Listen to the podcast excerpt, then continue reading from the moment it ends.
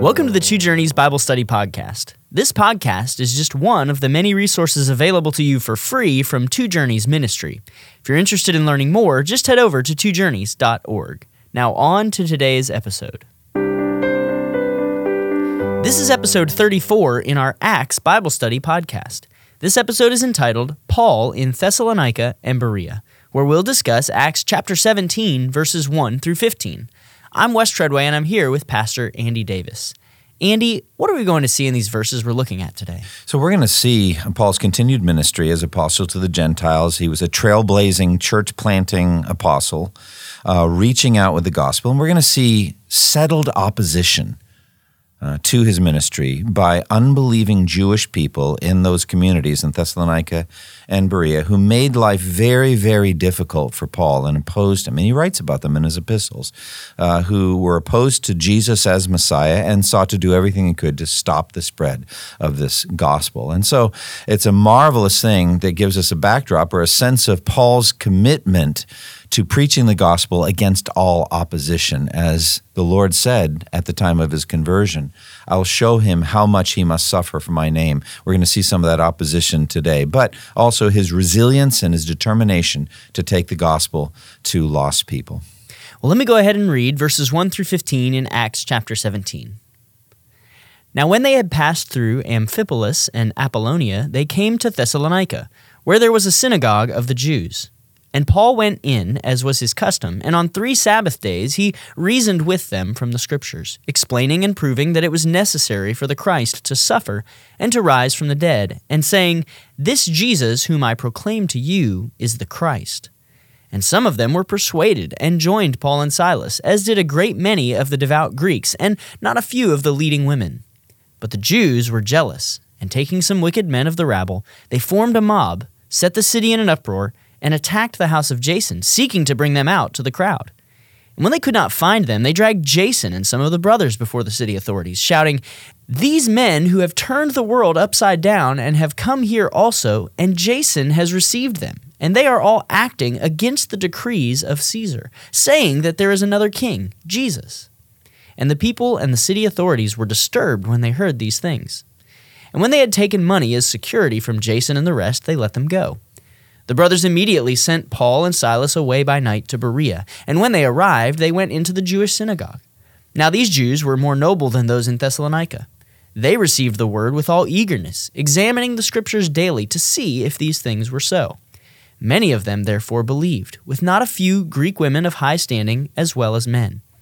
But when the Jews from Thessalonica learned that the word of God was proclaimed by Paul at Berea also, they came there too, agitating and stirring up the crowds. Then the brothers immediately sent Paul off on his way to the sea, but Silas and Timothy remained there. Those who conducted Paul brought him as far as Athens, and after receiving a command for Silas and Timothy to come to him as soon as possible, they departed. Hmm. Andy, what do we learn about Paul's usual mission strategy from verses 1 and 2?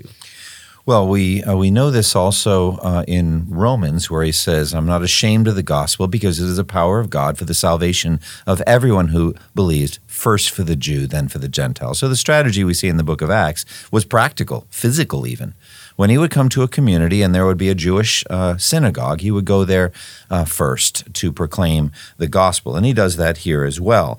Uh, he comes to Thessalonica, and there is a Jewish synagogue there. Now, there wasn't in Philippi, he just went to the river to find a place of prayer where he had heard some people gathered. Here, there is a synagogue, and he goes there, uh, it says in verse 2, as his custom was. Now, Luke says that Paul reasoned with them from the scriptures. What does that expression mean, and how can we reason with unbelievers from the scriptures, let's say in evangelism? Right. You know, he's going to say later in the book of Acts, you know, what I'm saying is true and reasonable. Um, there is a reasonableness to the gospel. There's a rationality to it. We need to understand God created us in his image after his likeness. And part of being created in the image of God is the ability to reason, to think things through. Things make sense, they're reasonable. As it says in Isaiah 1, Come, let us reason together, says the Lord. And so the gospel is reasonable. Now it goes beyond reason, but it doesn't, uh, con- it doesn't contradict reason or reasonable processes. And one of the things that these Jews had already accepted is that the Old Testament scriptures, they would just call it the scriptures, were the Word of God. Uh, it was absolutely the Word of God. And so Paul was reasoning or proving from the scriptures, from the prophetic writings especially, that Jesus was the Messiah, the anointed one, the one who was promised, the Son of David who was to come.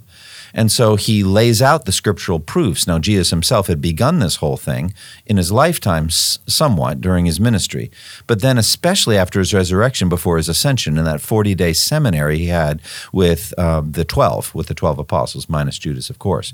And so, um, proving uh, the scriptures, uh, showing them the things that were said. Um, in Luke 24, as he says, uh, he began with certain scriptures showing how the Christ had to suffer and rise from the dead and that repentance and forgiveness of sins will be preached in his name to the uh, to the whole world beginning in Jerusalem. And so he says you are witnesses of these things. Luke 24 he's saying these are the things that were written in the scriptures. And so Paul in due time became the inheritor of that same pattern. He learned perhaps somewhat directly from God as he says in Galatians 1 but also perhaps from the church from from Peter and the others some additional scriptural proofs concerning Jesus, and it's really exciting. You look at some of these things, and you're like, well, what are they? Well, there's some key texts, some key scriptures. Uh, for example, uh, we would we would go to you know, Isaiah seven, the virgin will be with child, and uh, about the virgin birth, or or the identity of Christ as the Son of David and also the Son of God. The Lord said to my Lord, Sit at my right hand till he make your enemies a footstool for your feet. Psalm 110. Um, you know, the resurrection from Psalm 16. Uh, the atoning uh, work, the substitutionary atoning work of Jesus from Isaiah 53. Um, the identity of Jesus as the, the Son of God and Son of Man from Daniel 7 and how he receives adulation and worship while also being called Son of Man. All of these would be key scriptures. So he's reasoning and proving from these scriptures that Jesus was the Christ. It's powerful for us to consider that connection between uh, what we would call the Old Testament and Christ's coming, that there is a link between those prophecies and their fulfillment in Christ. You know, one of the main points Paul was seeking to make was that, uh, as you said, the Christ had to suffer and rise from the dead. Mm. Why do you think this was such a stumbling block for the yeah. Jews to accept? Very difficult because there is a triumphant portrayal of the son of David as king of the world, king of kings and lord of lords. And uh, Solomon wrote, for example, in Psalm 72, of, of the triumphant nature of his reign. Long may he reign and that, that desert tribes would come and, and basically lick his boots, you know, that they'll be down below him and he will be ascending over them. And uh, of course, Jews would be all into that, and that'd be awesome. Um, and other prophecies, like in Zechariah, how individuals will take hold of one Jew and say, "We know that God is with you," and all of this sort of stuff. The the ascendancy of the Jewish people—that's what they were looking for. It's not without cause that they thought this way. And so that Jesus, as the Messiah, if he's going to do that, he's going to destroy the Romans. He's going to destroy all, um, you know, other empires. If you look at, at, Daniel chapter two, the stone cut out but not by human hands smashes the statue representing Gentile kingdoms from Babylon, the Medo Persians, the Greeks, the Romans, smashing them on the feet of clay and becoming a mountain that fills a whole earth at, at, at the end of time, at the end of days. The Lord will set up a kingdom that will not be left to another people, nor will it ever be conquered. It will last forever. Daniel chapter 2. So they had every right to expect this, but what they didn't understand was the suffering servant of Isaiah 53 and how that had to come first. Mm. Jesus had to suffer, as it says here in this text, explaining and proving that the Christ had to suffer and rise from the dead. Blood had to be shed because of our sins. Without the shedding of blood, there would be no forgiveness of sins. That was the lesson of the animal sacrificial system. They didn't see that. And so to them, a cursed Messiah, a Messiah dying under the curse of God, made no sense to them. And how in Galatians, Paul said Christ had to be made a curse for us to relieve us from being uh, cursed by the law. And so the uh, the fact that he took away the the legal requirements of the uh, of the law that was set against us, he nailed them to the cross by dying under the wrath of God for us. They couldn't see this, and it was offensive to them. And so the idea of a cursed and dying Messiah just made no sense to them at all. Now, was Paul successful in his ministry in Thessalonica, presenting this message to these people? Partly. You know, uh, always there's a small number, and he goes through this in Romans as well. In Romans 11, he says, "So too there is a remnant at the present time, chosen by grace." Remember how Elijah complained against his own people, saying, "You know, they they all follow Baal, the Baals. I'm the only one left, and they're trying to kill me." And the Lord said, "Not so. I have reserved for myself seven thousand who have not bowed the knee to Baal." That's a very very small number. You think about maybe you know you get 600 and what 650,000 men of military age cross the Jordan River with uh, Joshua. And it was a, about that number it seems later on maybe bigger a little bit bigger in David's time. Um, and now you're down to 7,000 in Elijah's time that have not bowed the knee to Baal. Very Mm. small number but still a, you know a good number of, of Jews who were the remnant. And Paul says there is at the present time now in Paul's time a remnant chosen by grace. Remnant of who? Of the Jews, who will believe that Jesus is the Christ, but a very small percentage. And so uh, it's, yeah, was he successful? Well, some of that remnant crossed over from death to life and believed, but most of them didn't. So, what was the nature of the persecution then that Paul faced in Thessalonica, and who started it and why? Yeah. So um, it says in verse 5 the Jews were jealous. And I, don't want to miss the rest of verse 4 where it says some God fearing Greeks. So these would be uh, some that before Paul even came to town were, were Gentiles who wanted to effectively live like Jews. They believed in monotheism, they believed in the laws of Moses. They were already maybe following some of the kosher laws and some other things. Maybe even they had been circumcised. Uh, whatever rituals um, that proselytes went through, they were there. But now they're believing that Jesus is the Messiah, so they're coming to the next level. Um, and so prominent, some prominent women. Prominent meaning they were wealthy, they were noble, noble women, and they believed the gospel. So that's exciting. But it says in verse five, the Jews were jealous. Now, here's the thing Paul actually is seeking to make them jealous. He openly says this in hmm. Romans I am trying to stir up jealousy on the part of my own people. And what is the nature of that? You're on the outside, the feast is in here. You need to cross over from death to life. You need to come into, you need to enter the kingdom through repentance and faith in Jesus as the Messiah. You are on the outside, you're under the wrath of God. The joy is in here, the feast is in here, the banquet's in here, and you're starving. You need to come in. He wants them to feel jealous. He wants them to feel they're missing out. But they, they do feel jealous, but they don't respond properly. They should repent and believe and join, but instead they fight. Hmm. And so there is this, this sad jealousy here as they see God blessing Gentiles uh, with the gifts of the Holy Spirit, for example, maybe speaking in tongues, some other things. They, they're on the outside looking in, but instead of coming in and yielding and submitting, they start to fight. What must it have been like for Paul to face so many riots and Mm-hmm. mobs, crowd rage, and passion? This isn't the first time, and it won't be the last that he faces this level of persecution. What must that have been like for Paul? Yeah, I mean, first of all, all right, the strategy here was they're they're rounding up some bad characters from the marketplace to slander them. All right. So this this reminds me of of the time when Ahab was king and Jezebel was his wife, and and uh, he wants somebody's vineyard, Naboth's vineyard, and and you know he's just thoroughly wicked. He's a weak man. Jezebel is just straight out demonically evil, and she gets a couple of bad guys to slander. Um, uh, Naboth and um, and to say he has spoken against the king and all is totally false. Uh, but this is, you know, the the ninth uh, commandment: you shall not bear false witness against your neighbor. That's what's going on there, and that's what's going on here. They're getting some some scumbags from the from the marketplace who are lying about about the uh, about Paul and Silas, and and they start the mob and and they start mob rule and then a riot. I count I guess at least three riots that Paul's involved with. So you got this one here. You definitely have the one in, in Acts 19, great as Ar- Artemis of the Ephesians. That goes on and on for a couple of hours. And then we got the one in Jerusalem where they had assumed that Paul had brought a Greek into the temple and they're going crazy and they're, and they're wanting to kill him. That's three, three riots. I mean, you think, have you ever have you ever been involved in a riot? Have you ever started a riot inadvertently? Have you ever had a riot focused on one thing, namely your death? You. you know, that's and Paul Paul's in them again and again. Hmm. And so it's terrifying. You think about mob rule, the, the, the it's like a beast. It's it's a group of people throwing things and chanting and screaming, et cetera. And so that's what's going on here. Hmm.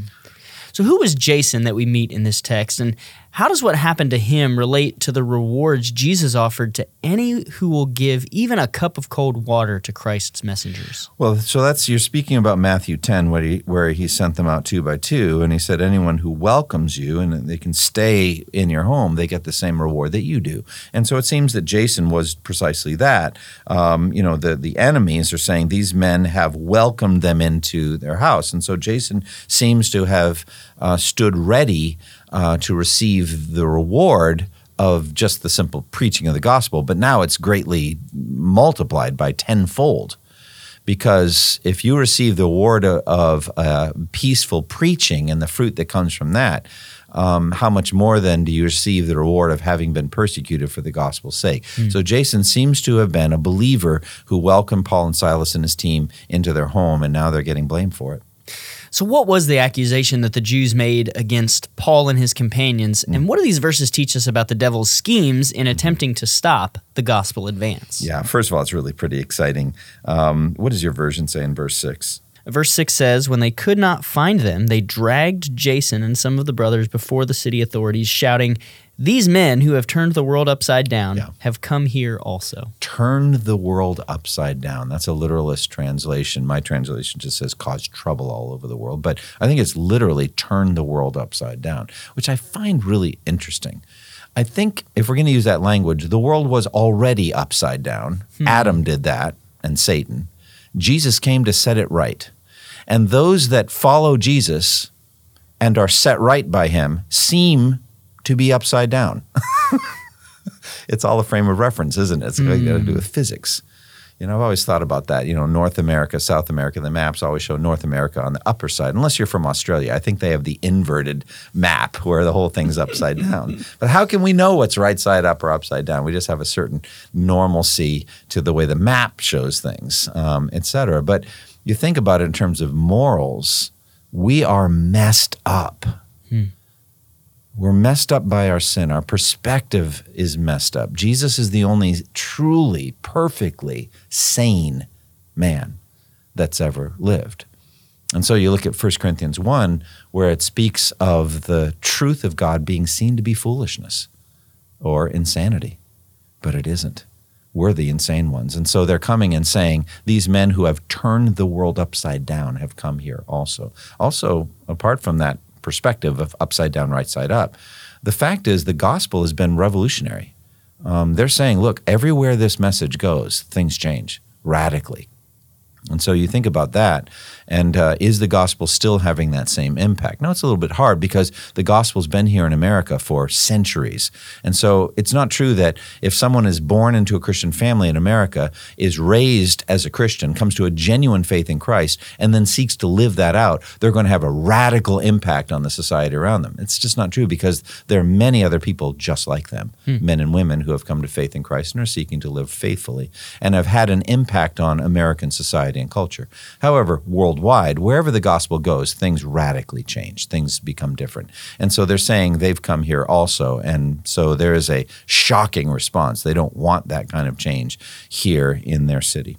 Now, before we move on to Berea, is there anything more that needs to be said about Paul's time in Thessalonica and what's taken place thus far in our passage? Well, yeah, we, I want to say more about what uh, is being said about these enemies. They're defying Caesar's decree, saying there's another king, one called Jesus. Now, here's a scurrilous assault, the very thing you asked about. And I want to give a fuller answer here, not just about upside down, right side up, but what are they saying?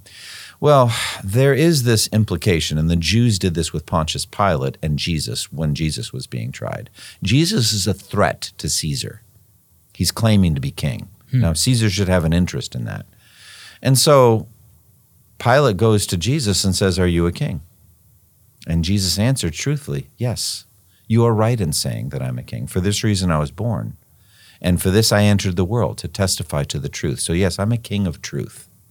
I'm a king of a kingdom of truth. Everyone on the side of truth follows me. I'll be the I'll be your king. If you want to follow me, Pilate, I'll be your king too. If you're interested in the truth, I'm the king of truth. Pilate says, "What is truth?" and goes, mm-hmm. "I says, look, I find no fault in him. He's no threat." And and so Pilate has to deal with it. And Jesus d- says these incredible words, "My kingdom is not of this world. If it were, my servants would fight So you think about that. It's like if I were your kind of king, I would be leading an armed insurrection. I am doing something else. I'm calling everyone out of the darkness of lies into the light of truth. And everyone who wants to know the truth will follow me. So Pilate doesn't know what to make of him, et cetera, but Pilate doesn't really understand what the nature of this kingdom is and how within two centuries, three centuries actually, three centuries, um, the the emperor Caesar himself, Constantine, would declare himself to be a follower of Christ. And so it actually was, to some degree, a major threat, but not in the way he saw. Hmm. We know that before Jesus, every knee will bow and every tongue will confess. And we know that Jesus is the judge of all the earth. And so at some point, the entire roles will be reversed. Every Caesar will be brought before Jesus on his great white throne. Pontius Pilate himself brought before Jesus. Is that a threat? You better believe it's a threat. And if you don't get Jesus right, he'll say, Depart from me, you who are cursed, into the eternal fire prepared for the devil and his angels. That'll be you if you don't believe in Jesus. So that means kings, emperors, all of that. That's the nature of it. But this is a scurrilous assault here. Jesus is not trying to set up a kingdom on earth contrary to the Roman Empire, not at all. And so it's a false accusation. And um, and so they they uh, made this accusation, but the city officials um, didn't know what to do, and they didn't know what to do, do with Jason, so they made them post bond and let them go. So it's a little bit of a confusion at that point. Yeah.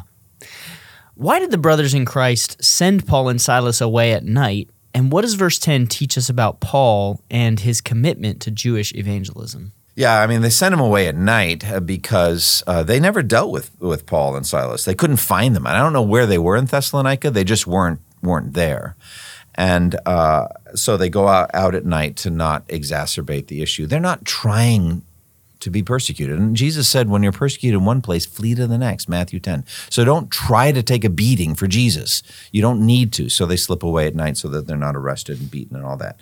Um, and so they go to go to Berea.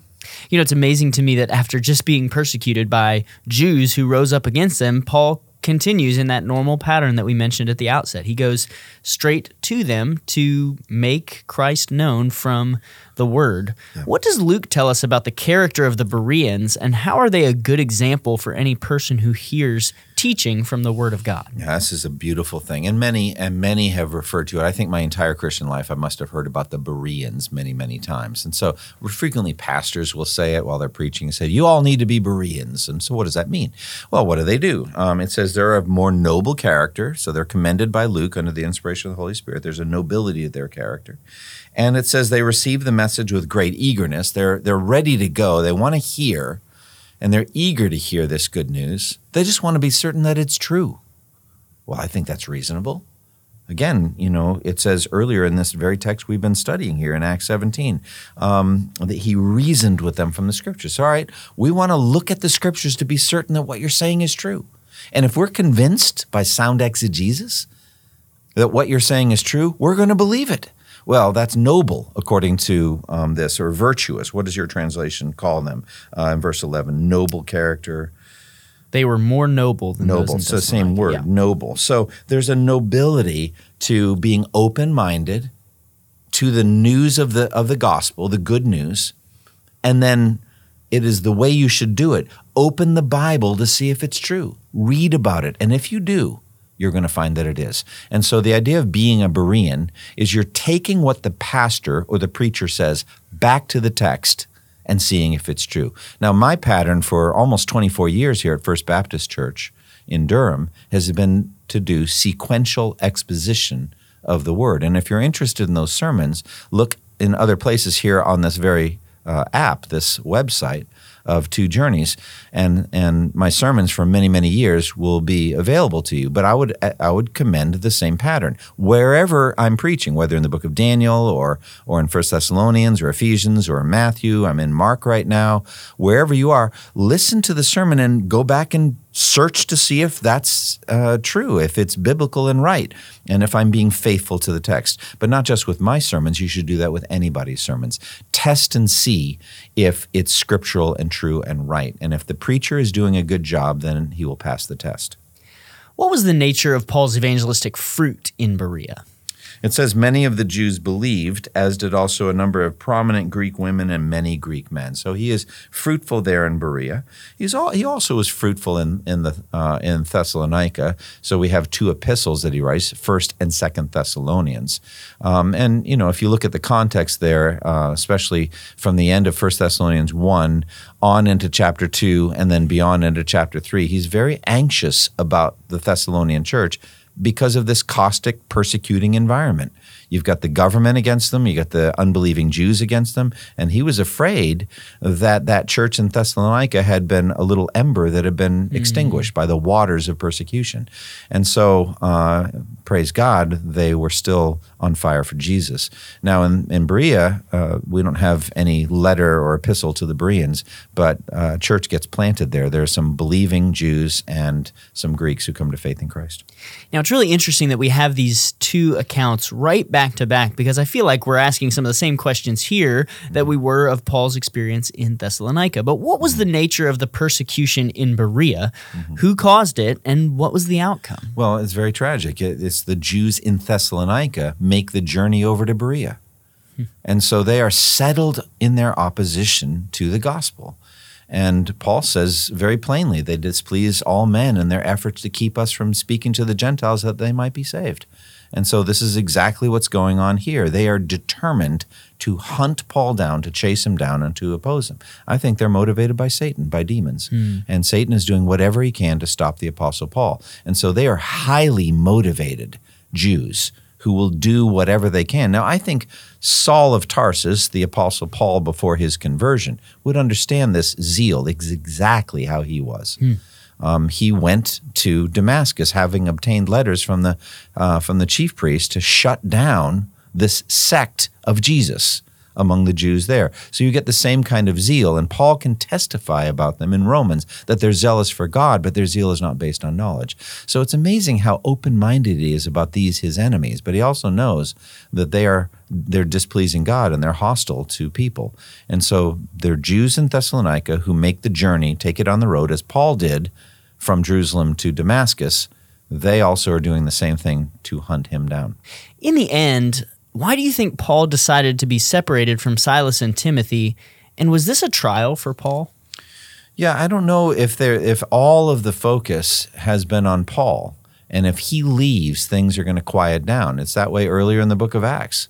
Um, where Paul went to Jerusalem, and then you know he there was so much opposition to Paul because obviously his friends in the Sanhedrin are like, well, he's he's a turncoat, and so they're going to focus on Paul. And then finally, the brothers there in the church in, in Jerusalem send him away back to his home area. Hmm. And then it says all the churches had peace, things quieted down. So the focus really seemed to be on Paul. And once Paul left town, things quieted down. So Paul's the problem. He's the marked man. I've often said before, I think it's interesting. Like uh, when I was growing up, I don't know if they still do it, um, but in post offices, they'd have the FBI's 10 most wanted you know, with pictures one after the other, number one through 10, different you know criminal men and women that were wanted and on the loose. Um, and I could imagine on the satanic satanic bulletin board in, in the satanic post office, Paul would be persons one through ten. It's like he's the only guy we want to shut down right now. Hmm. Everything we can do to shut this guy down, we will do. And so I think there's such a tremendous focus on Paul that if we get him out of town, things will quiet down. So Paul left um, by himself, and, and he wanted to be reunited with Silas and Timothy later, but he he leaves. You really do get a sense from Paul's ministry that he longed to be with the brothers and sisters that he loved. So leaving Silas and Timothy must have been mm. uh, a hard decision for him to make, but one that he felt, uh, as you just mentioned, was yeah. necessary because of the level of persecution. Yeah. Andy, what final thoughts do you have for us today on the passage we've been looking at? Well, also uh, just to piggyback on what you just said, it also sets up the amazing courage shows uh, Paul shows in Athens because he's alone and uh, he's there and he's had this experience, and and we'll get to that, God willing, next time. But final words here is just, um, you know, we're called on as Christians to be uh, messengers of the gospel in our in our time, and we're not likely to reach anywhere near the level of opposition and persecution that Paul went through. But you know, find an opportunity if you're if you're a follower of Jesus Christ. Uh, to share the gospel with somebody, to to uh, say something to somebody in your workplace, or uh, maybe in the supermarket, or where you go, or somebody that you frequent, maybe a barista at a coffee shop where you go, or maybe it's uh, some other person that you know, and share the gospel with them, and be willing to pay the price. Uh, Paul was very bold and willing, and so I would urge you in the same direction. Well, this has been episode 34 in our Acts Bible Study podcast. We want to invite you to join us next time for episode 35 entitled Paul in Athens Passion and Persuasion, where we'll discuss Acts chapter 17, verses 16 through 34. Thank you for listening to the Two Journeys podcast, and may the grace of our Lord Jesus Christ be with you all. Thank you for listening to this resource from twojourneys.org. Feel free to use and share this content to spread the knowledge of God and build His kingdom. Only we ask that you do so for non commercial purposes and in accordance with the copyright policy found at twojourneys.org. Two Journeys exists to help Christians make progress in the two journeys of the Christian life the internal journey of sanctification and the external journey of gospel advancement. We do this by exporting biblical teaching for the good of Christ's church and for the glory of God.